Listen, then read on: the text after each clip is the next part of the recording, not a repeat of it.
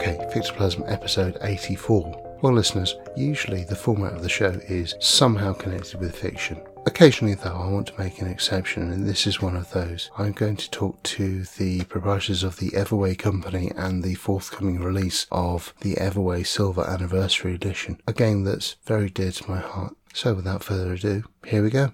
Well, listeners, I'm delighted to welcome to the show Jesse McGatha and Rich Rowan. They are the Everway Company uh, and responsible Sorry. for lau- launching the next version of Everway, the Silver Anniversary Edition. Gentlemen, welcome to the podcast. Um, so, would you like to introduce yourselves? Yeah, uh, my is Justin McGatha. I uh, have basically uh, been involved with Everway from the early days. Uh, Rich sort of brought it back from uh, uh, Gen Con in 1995 as an employee of, of Wizards of the Coast, and I got involved with it right after, and we started playing it a lot. Um, I went on to found uh, Rubicon Games with uh, Rich and several others, um, and then later we uh, uh, kind of acquired it again uh, through Gaslight Press. And so basically, I am uh, sort of a longtime fan of Everway and sort of uh, interested in lots of different role playing uh, board game. Uh, puzzle sort of things and have various interests and hobbies there. and I'm Rich Rowan. I'm kind of the, I, guess, the leader. We're really partners in the Everway company, but I first uh, encountered Everway when I was working for Wizards of the Coast. I had an opportunity to demo the game actually at the launch um, back in 1995.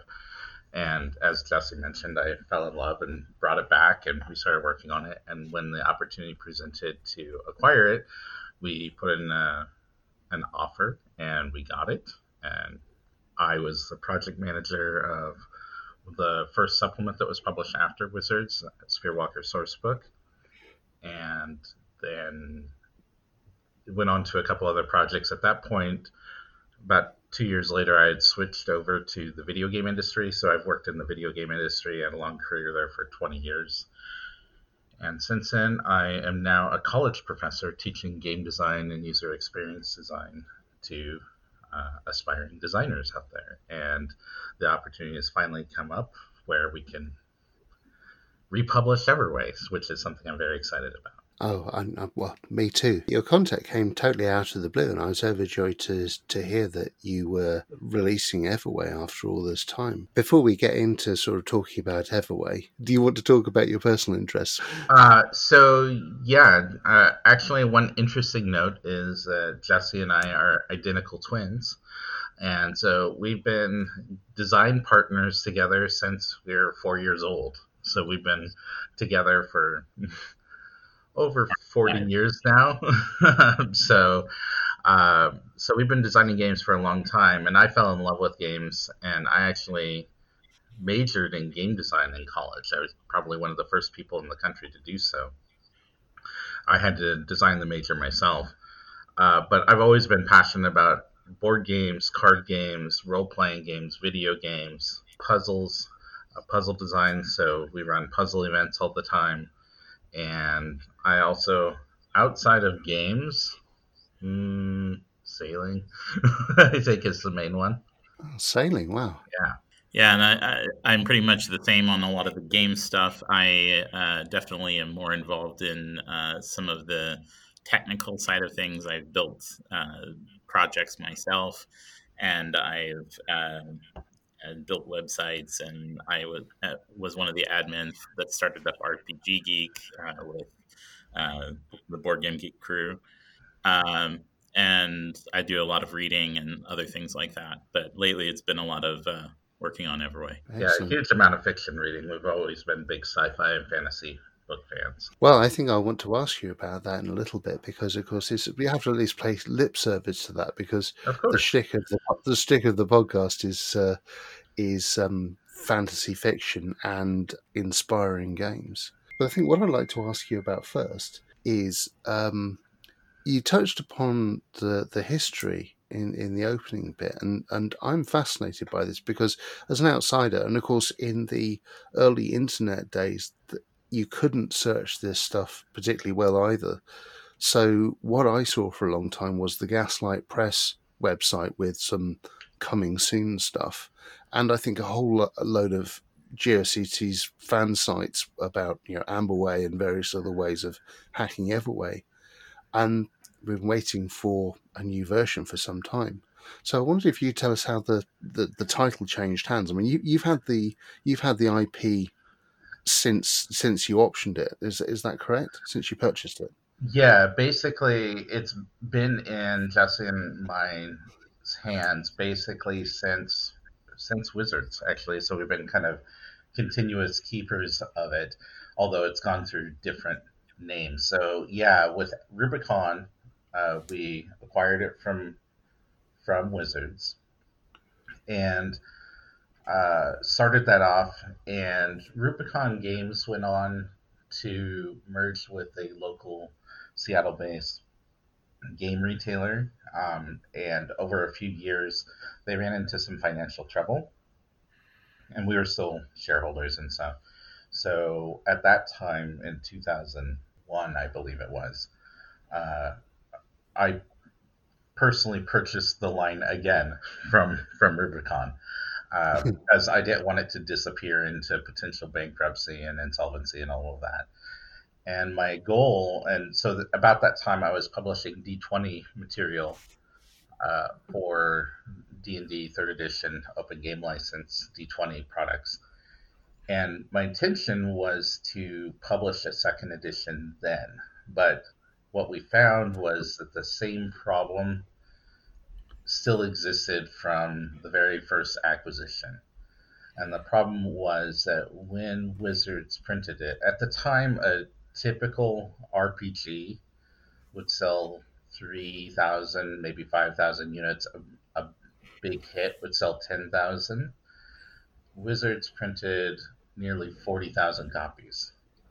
And then three months later, they decided we're not going to be in role playing games anymore and canceled all of their role playing game lines. And then, of course, the next year they bought D and D. So really, the decision was wasn't to say that role playing games are bad. It was a decision of at our scale, unless we can be the biggest player, it's not worth their time. And then an opportunity came for them to be the biggest player. And unfortunately for them, they had already canceled all the role playing game lines by then.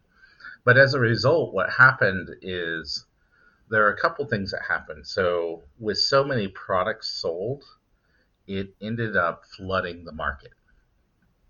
And uh, people purchase the, and when I say people, I mean distributors and retailers purchased the game originally because it had a lot of art in it. So they said, oh, this is the Magic the Gathering RPG. We will sell infinite numbers of these. Let's buy everything we can and then they found out it wasn't the Magic the RPG, and it was this very, really kind of ahead of its time, advanced diceless role playing game that was kind of presaged a lot of the uh, future development of the indie RPG movement.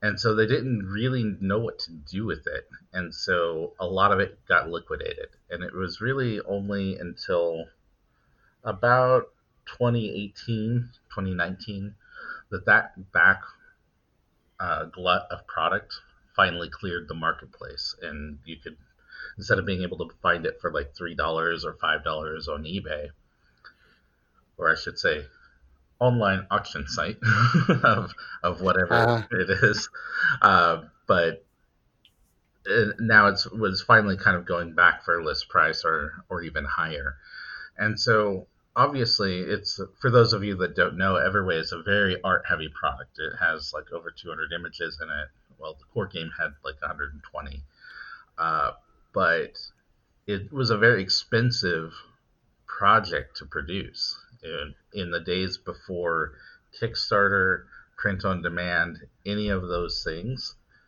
it would have required an enormous capital investment based on where we were with our career. We didn't have the financial wherewithal to do that.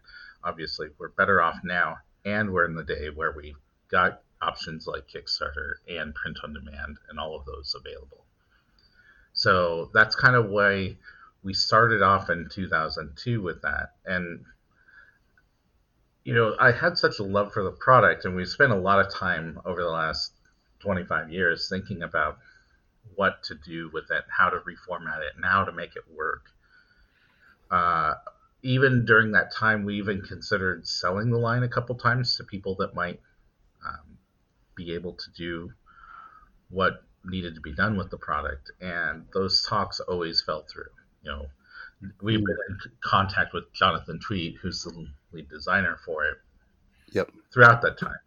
And he would occasionally forward, somebody contacted him, he'd forward interest. I'd reach out to them, and then they wouldn't respond. Or talks would start and then fall through. Um, but really, the the goal was to get it back into print and and do it in a way that we felt that the product deserved because it was such a unique and special product.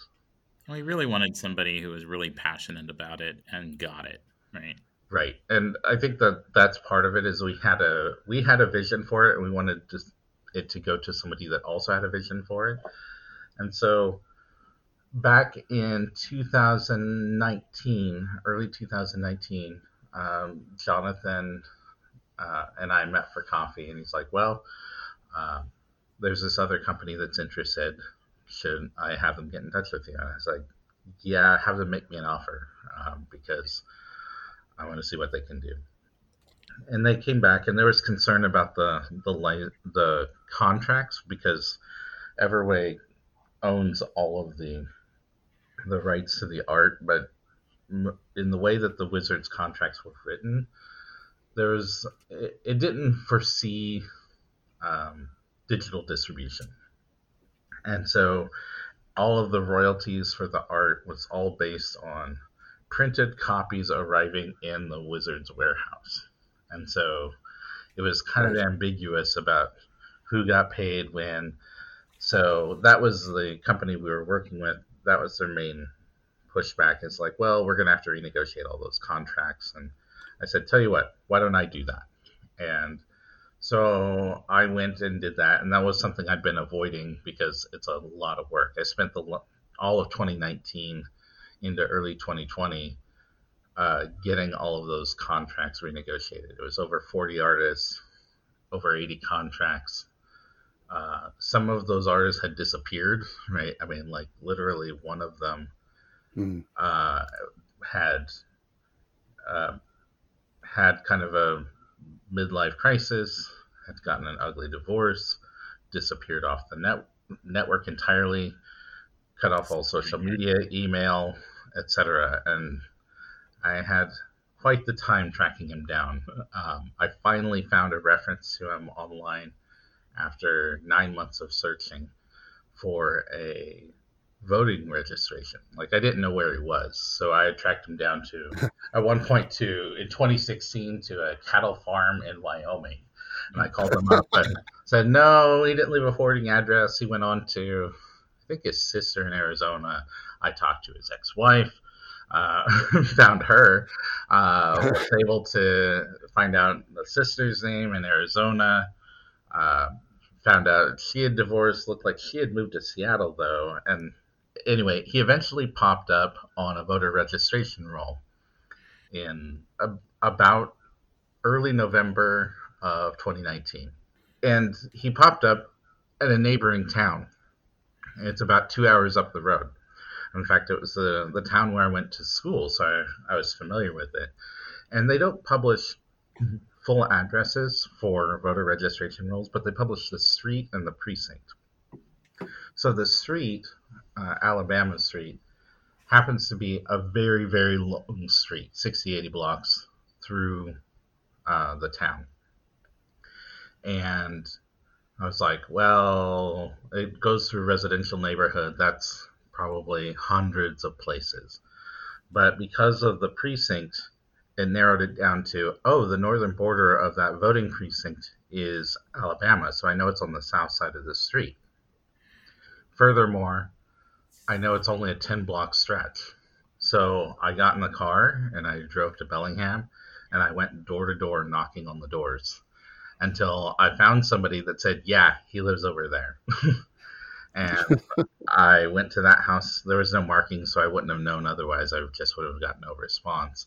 But I left a note, and about a week later, he he got in contact with me, and we started talking. He's like, "Yeah, I love Everway." He had he had stopped making art entirely. That's how kind of burned out and dropped out he was. Wow. Uh, he's like, "This is the only product that I would consider uh, doing art for again." And we kept talking over the next several weeks, and it's like starting to think about reopening a studio and doing art for for Everway. And it's like, but I'm in the hospital right now. Mm-hmm. So we talk back and forth, and it's like we were doing the contract stuff on the computer, and he's like, "Well, I don't have access to a computer right now." And I was like, "Would it be easier if I just drove the contract up to you?" And he's like, "Sure, yeah, come on up." Um, and so Jesse and I got in the car, and I was like, "I'll be there in an hour and a half." And we came up and uh, got the contract taken care of. Had a really nice visit with him. He's a super nice guy. He's really um, awesome. Yeah, um, and we were talking about you know doing future stuff and getting together, and so we came back to Seattle, and then a couple weeks later, because I was helping him find a computer, and he'd stopped responding, and I didn't get any response, and then finally. Uh, from an earlier reach out back in August, his sister got back to me in, I think it was February or so, and said, "Yeah, actually, he passed away. Um, oh, he yeah. He never got out of the hospital, and he died about three weeks later." Um, wow. So, so, I feel really fortunate that I got a chance to meet him and talk with yeah, him. Yeah, and especially to tell him like, "Hey, this art is important to us," and like he felt really kind of pleased that people remembered his work uh, fondly, you know. Yeah, it's so, kind of really a legacy, cool. right? So it's a bit of a legacy for him. Yep. So that's a bit of oh. a downer, but it's sort of this like an example of the kind of saga that we actually uh, dealt with in, in many fronts, trying to uh, uh, bring bring Everway back to back to the hands of everybody. Yeah, I mean, so I mean, if you if you had uh, multiple aborted attempts to find somebody to take it off your hands with the same interest and and then had trouble tracking down the artists um, that kind of explains why it's it's now we're getting to hear it. Right. Um, oh wow. So we got like 98 99% of i think it's just shy of 99% of the original art re-signed got all the rights cleared up so we can publish it cleanly including author contracts and all of that stuff. And so at that point, rather than I was like, well, I've done the hard work. Why don't I just go ahead and finish it? right? Yeah. Um, so Jesse and I started working on it. Uh, we were talking with Jonathan about maybe doing a second edition. And uh, we were, well, definitely we are talking about doing a second edition. And we were originally looking at this edition as let's republish the first edition kind of as is as a way to remind everybody of what the product is and get them back on track. And then then we couldn't uh, help ourselves. yeah, and and then we were like, well, maybe one more thing. I think maybe that leads us on to uh, talking about your actual experience with the system. I mean, I think it's it's uh, it's clear that you're you know, this is a labour of love for you, and that's one of the reasons why you obviously think Everway is so good. For me personally, I think um, Everway was not only was it ahead of its time, is actually that there is nothing like it, and it gets so far away from uh, the uh, minutiae of, of role playing design, the class structures, well, it paints the heroes with a very broad brush. But what I wanted to ask, and I know there's a lot of the content you've, I think you've you've pretty much retained all of the original content from uh, from the the original printing. That's Is that right. correct? I mean, the, by by that I mean the, the the copy, and obviously you just said you've retained nearly all the art as well, which is fantastic. Yeah, I would um, say that we kept all of the art that was in the original and brought in some of the Spherewalker source cards, which was a separately published product. Some of yes. that art in as well. And then in terms of the copy, um, the actual the stuff that was in the white box Everway box set, uh, pretty much most of that content is there. Although we uh, significantly reorganized it and broke it mm-hmm. into smaller, more referenceable chunks. And so there's a lot of rearrangement, but it's a lot of the same text. And then uh, we added material to kind of make the the bridges flow naturally. So basically, the way I think of it is the the the core of it is the original game, but then we yep. went and added some additional pieces to kind of uh, flesh it out and to sort of provide some answers for some of the uh, the feedback that we've gotten over the years, uh, you know, on different topics to kind of help bolster that and sort of fill in some of that material. Basically, develop the game a little bit more. It's what normally happens. Um, a game gets designed and then it gets developed to enhance it and reorganize it and improve it. That's kind of what happened for Silver Anniversary Edition. All right. I mean, uh, when you say developed, is it to clarify some of the text in the original area and provide um, original Everway and provide examples, context, and that sort of thing? Is that what you mean? Yeah, a little bit of that, but also um, things like uh, we provided some um, additional scaffolding to, to deal with uh, magic, for example, because that was one of the feedback items. Uh, so we added a new uh, tradition of magic that kind of acts as uh, both a, a, tradition that you can use directly out of the box, as well as kind of shows a little bit more of the scaffolding of how you might create your own tradition. So that's one example of something we added. Another example is uh, the original text was sort of a mix of uh, it's sort of intermingled the, the terms Everway and Roundwander. Obviously, Everway is the name of the game, but it's also the principal setting in the, the game. It's a multiverse setting. And in the center of the multiverse um, are all these basically all these spheres, or think of them as worlds, are connected through gates. And in the central sphere is uh, the one place among all the spheres where tons and tons of gates come together. 71 different gates come together in the realm of Roundwander, the kingdom, if you will. And the capital city of Roundwander is Everway. In the original yeah. version, it sort of conflated what Everway and Roundwander were. So we teased those apart and added like 20 pages of material about the larger realm of Roundwander so that people who are more familiar with uh, sort of traditional campaigns like a, a, a, you know a fantasy realm or something that has a map and has sort of like places you go, we added a little bit of that flavor into the core game by providing a map and providing some of that that setting material so that there's a nice landing place for those those folks so that they could feel comfortable before they launched off into their treks across the spheres from there. Yeah, one of the things that uh, always struck me about the original is how much is devoted to one single city in a multiversal setting when by definition your sphere walkers are going to be traveling far and wide away from that setting for most of the time. Yeah, part of the reason that um, that was the case is Jonathan wanted to leave it really, really open. Like originally, he wasn't even thinking about providing even that much of a setting. He wanted to leave it that open, um, but people just couldn't get a grounding, so they provided the city and then leave it open. So, yeah, I agree. It it didn't have a whole lot for all of that, and we have plans long term to to build that out a little bit. Yeah, I mean, I, I, I think Everway, the way it was written in the original, is uh, you could play a whole game in Everway with all the interesting families and characters who travel to many different spheres and still have a game of intrigues or, or high adventure in Everway itself.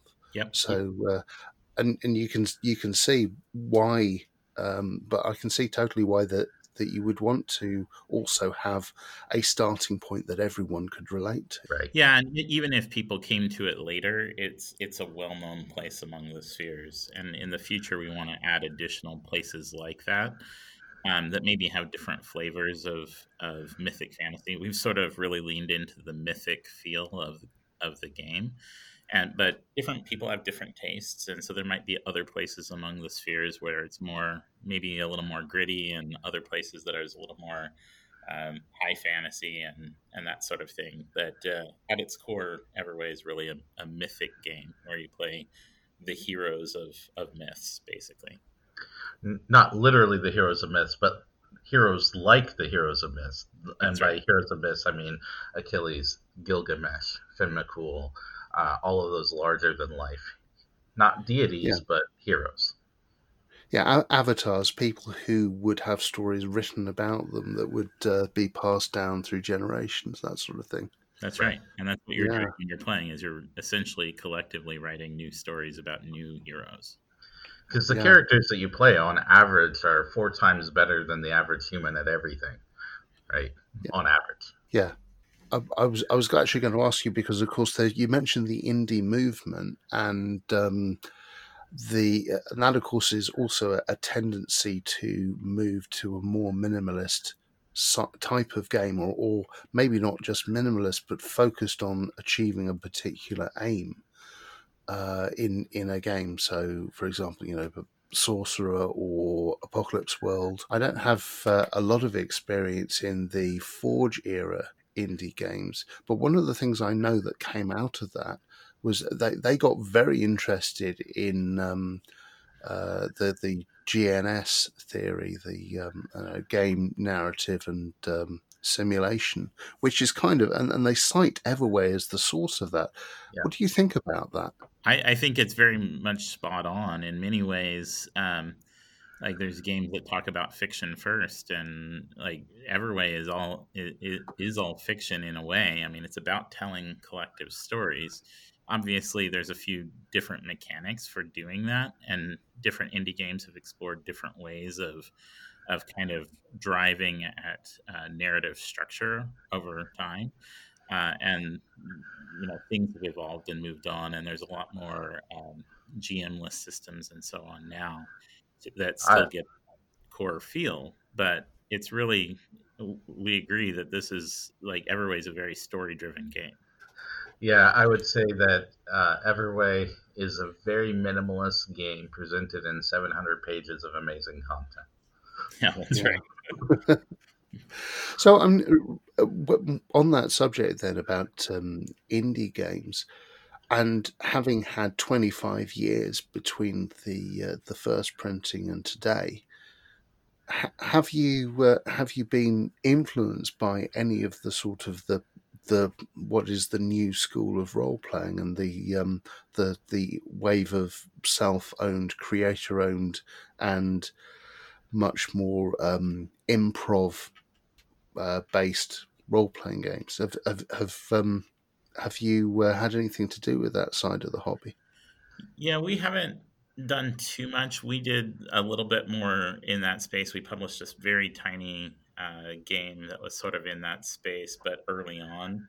Um, I would say that we've been watching what's what's happening there, and of course, I I buy you know all, all these books that come out and um, mm. read them and sort of look at them for ideas of how to how people are thinking about really about games really um, but so in some ways it's influenced kind of our notion of of where we might go in the future but again silver anniversary was really about bringing this great thing from the past and adding some uh, optional rules and stuff that might appeal to that crowd, uh, but keeping the core of the game very much playable as it was back in 1995.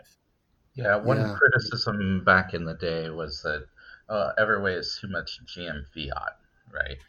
Uh, and so that's obviously a, a big point on modern indie uh, games. So we did add some optional rules for those people that want more collaborative play to be able to allow more player control of the game experience. Oh, great! I mean, have you got any examples of, of what you added, or interpretations, or reinterpretations well, of the system? Sure. Um, I'll have to very quickly um, kind of summarize the core game rules, which is that there's three ways of moderating a game of Everway. The law of karma, what should logically happen. Uh, the law of drama, what makes the best story. And the third is the law of fortune. So Everway includes a custom fortune deck, uh, which is a tarot like deck of 36 cards, which acts as a kind of a random element. Um, so you draw the card, and whether it's upright or reverse, and it has specific meanings for each of them, whether it's trickery or uh, the creator or uh, the usurper is a special card. Um, any of those are available. So Everway as a system, as a player, you would always choose one of those drawings as your virtue, fault, and fate as your character. And one of the kind of ambiguous mechanics was about characters would meet their fate, at which point they could update their their choose a new fate or virtue or fault. And so it was kind of left up in the air. So we added as an optional rule the ability for a player to call on fortune and say, ah, in this situation, this is going to be resolved using fortune, specifically my virtue, which is this fortune card with this draw, and this is why it's relevant, and this is how it affects the game, and this is what's going to happen. And if everybody's kind of in agreement with that, great, you move on. Um, and so you kind of have kind of three pocket draws uh, of very specific cards. That's really great. Yeah, it's optional. So for the people who want that level of control, there's a mechanic in there that you can choose to integrate yeah. that, or you can play it the way it was back in 1995. And it accentuates something that's already there. Right? Exactly. I was I was just having that thought. It doesn't change what's on the character sheet. It doesn't require any additional moving parts. It just tells you that you can use your character sheet in in a new way. Right. Right. That's um, yeah, very nice. So I, I want, I'm conscious of the time. I want to move on to now ask you about supplements. And the thing I really want to know is, will there be a reprint of Spherewalker? you know, that's a, a common question. Funny you should mention. Uh, there, Spherewalker will be back in, in some form. Um, so, Greg Stolze and we are talking about how best to do that. Uh, it's high on our priority list. Spherewalker is obviously near and dear to Greg's heart as well as mine because it was the first RPG supplement that I was the project manager for. so, yeah. um, so I think it will be a slightly expanded form. Uh, part of it is kind of conceptualizing the line. It used to be a big box set with a bunch of parts, and now it's been converted to a hardback series of books. Book one, players. Book two, game masters. We think that book three will be adding more sphere like settings, which would be a natural complement for Spherewalker. Mm. But we're not sure if it's going to be part of that book or if it, we're going to just leave it as its own thing. But it's high priority for us to come to bring that back. Yeah, it, basically, right now we have a lot on our plate with uh, essentially five products, with the two books, um, uh, the the deluxe fortune deck and original fortune deck, as well as we are making the the vision cards, which are these vision images basically drive uh, character hero creation and so they are included in the books but some originally they were separate cards and some people like them that way so they can spread them out and be inspired by them.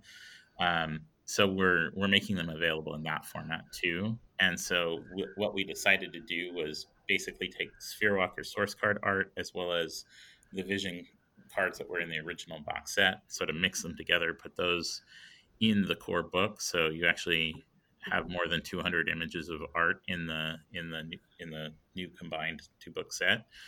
Um, and what we wanted to do is, in order to make those available in an economic fashion, we didn't want them to be collectible. So we did non collectible sets, sort of thematically organized into sets of 12 cards. So if you really wanted to get only one card, one specific card, you could go buy the 12 card uh, set that, that had that or if you wanted all the cards, we have these collections. Um, so uh, seven seven packs of twelve in each collection. So there's two collections to represent what's in the in the core book.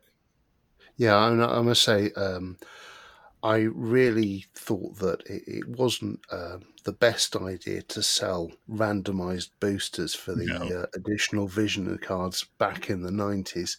Um, I, you know, I got um, I, I got a, a, spare copy of Everway. I also managed to pick up a whole trade pack of 36 boosters, and to, to and that was the way I knew I would get my 90 vision cards, 90 extra ones.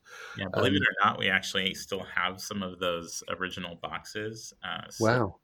I, I've held on to them all these years, and we'll probably make them available to sell the remainders of those sets as well. Yeah, yeah. So, so on the on the subject of vision cards, so if you've got the original artwork, um, that is of course a potential for an expansion as well. Do you do you anticipate doing additional vision cards? We we are planning on doing new vision cards. In fact, we've commissioned like I think ten or twelve new pieces just for this edition. Um, but you know, I mean, that's part of what made Everway so expensive and so hard to bring back. So yes. we're being a lot more judicious about the use of art. Um, but you know, it's full color, um, beautiful painted art, really. Uh, so we are planning on releasing it, but not like big 90 card sets. It'll be like a pack, right, of 12 cards, and it'll be driven by uh, source material. So as we publish new supplements and commission new art, we'll package that material up into packs that people can get and add to their sets. You know, I, I, think that sounds a lot more attractive for the consumer as well, because obviously then you've got a direct link to the supplement you're putting on the table with the art cards. That's right. That, that, that sounds terrific. Right. And so each book sort of funds its own uh, set of art that goes with it. Yeah. And on that subject of uh, you, you mentioned the the fortune deck, and you mentioned a deluxe fortune deck. So, is there an intention to expand the fortune deck, or simply to have alternative versions of the fortune deck? Uh, so, to the first, expand the fortune deck. Yes and no. Uh, no, in the sense that the core game is and always has been based on the original 36 card fortune deck, and that will continue to be the case. However, we have created a new season deck of if you treat um, the fortune deck as a major arcana, if you will, the season deck actually acts like a minor arcana. Four suits of four seasons, uh, ten cards in each, um, and then one heavens card that acts as a randomizer for that. But the season deck is really purpose for uh, those that want to use that fortune deck as an oracle deck because combined it's 77 cards. Traditional uh, tarot deck is 78 cards. So it allows you to use it in that way. But then the season deck for the core game for the role-playing game can be used in a couple ways. We anticipate some people will actually play with the entire fortune deck plus season deck for moderating the game. Um, but that's not at all expected or required. And then the other things that you can do with that season deck is any of those cards can act as the wild usurper card. As I mentioned, the usurper card is special in that its meaning changes based on where you are among the spheres. So you can actually use these cards as this is the usurper card for this realm and actually insert it into your deck and have its meaning and all of that right there. You can also use it as set it to the side as uh, this is a season deck, so anytime you draw one of the four seasons cards from the original deck, you could instead draw a card from the season deck. You know, that's another optional way to use it. That sounds terrific. One of the things that I have always um, I enthuse about the fortune deck is the way that it connects an artifact to the table to the game world. That it's actually a thing in the game world, and being able to tune the deck on for each realm that you visit with a maybe a different usurper uh, by using the season deck. I think that sounds uh, uh, again really great, and it also maintains the integrity of the 36 card deck, but you get the variation each time. Right. The other thing I should mention about the deluxe fortune deck is that they're full tarot size cards rather than the poker size cards of the original deck. No. So, so they're you know the 2.75 by 4.75 inches or whatever that is in millimeters. I forget the conversion. All right. Is there anything else you'd like to say about Everway? Yeah, well, I think the most important thing that we want to say is, you know, like we're about to do a Kickstarter right after the new year, and so um, that it's going to be available for people to back and get excited about. So that's that's something that we're very much pushing toward right now. The other thing I'll mention about that is that most of the five products we're launching in that Kickstarter, which is a lot, uh, four of them are done, and we're finishing the last one now, hoping to be done by the time the Kickstarter starts, so that we'll be able to, as soon as the Kickstarter is over, very quickly print and fulfill that. Of course, you know, in the the time that we live in and the craziness of the world, we're giving ourselves plenty of time to actually do the fulfillment. Uh, but we think that you know we'll be able to fulfill this Kickstarter very quickly relative to most Kickstarters. Yeah, modulo, you know, things sitting in customs and that sort of thing. yeah, yeah. Well, obviously, all sorts of things could happen, but I think um, given you know, so given how some Kickstarters have gone, it is great that you can start by telling your your backers that the copy's done, that the content is there. This yeah, is to fulfill the printing. We're in yeah. fact going to be able to show because we've done test prints through print on demand. We'll be able to show that this is what the book will look like here. it's, it's printed. It's in our hands. Oh, that's wonderful. Oh, that's great.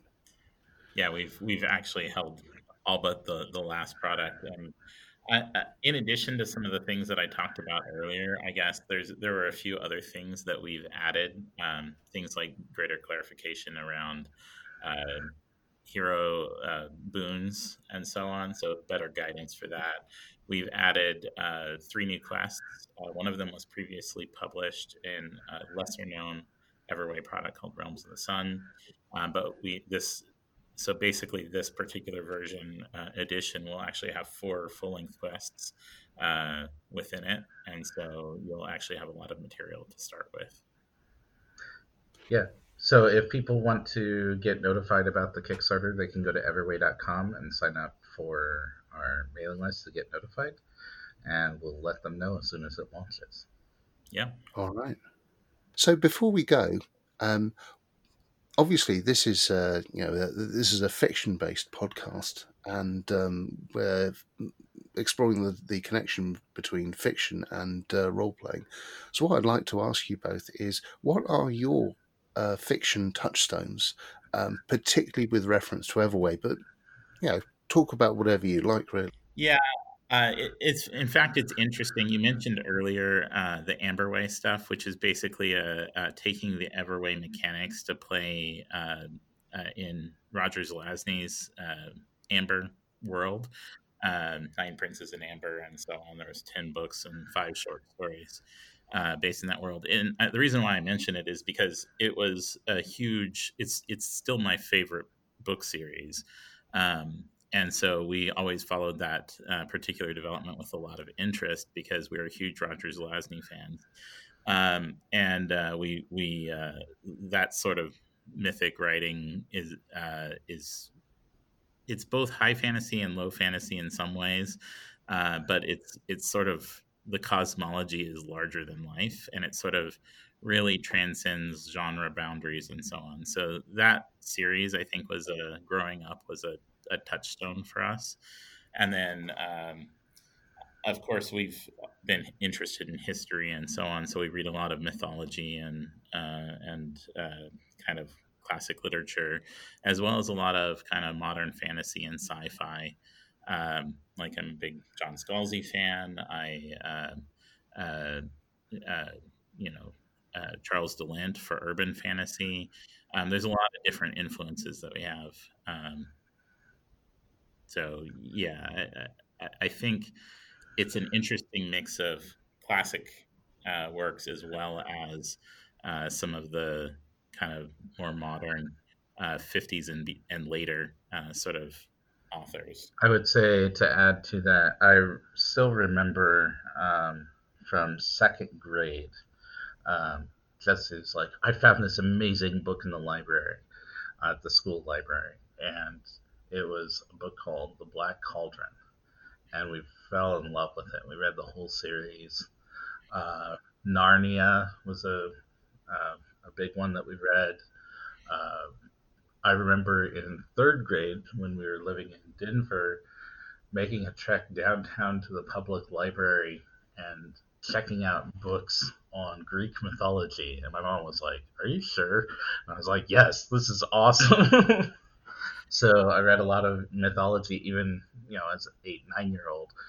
Um, and then uh, after that, you know, huge, read thousands of books, mostly sci fi and fantasies, Heinlein, um, you know, Tolkien, of course, Star Wars, Pern books, um, Magic Kingdom for Sale, you know, by Terry Brooks, Shannara. Uh, so, you know, all of those alternate worlds. More recently, uh, kind of in the Everway period, obviously Amber is, is also my favorite series, coincidentally. Uh, but Charles de Lint um, is urban fantasy. I've read a lot of Charles de Lint. Interested in maybe doing something in that space. Charles Stross. Charles Stross with the Merchant King, Merchant Princes series. Uh, Merchant, what is it called? Merchant, Merchant Princes, I think. Yeah. Right. So that's kind of been a recent one that I've been a fan of. I've got the new Empire series queued up on my podcast, or not podcast, but uh, Kindle, getting ready to read those. But I've been a little busy this last couple of years with Everway, so it's been sitting there ready for me to read it. So, yeah. Good picks. Okay. Jesse and Rich, thank you so much for coming on the podcast. Uh, and uh, once again, listeners, the Kickstarter will be out in the new year. Watch your Twitter feeds. Uh, certainly, the Fictoplasm Twitter feed will publicise it as well. So, Jesse, Rich, thank you very much for joining us. Absolutely delighted. It's great. Thank you very much. Hey, listeners, thanks for listening. If you enjoyed this content, please like, share, and subscribe wherever you get your podcast and on social media. The music for this podcast is by Chris Zabriskie. Find out more at chriszabriskie.com. Until next time, bye.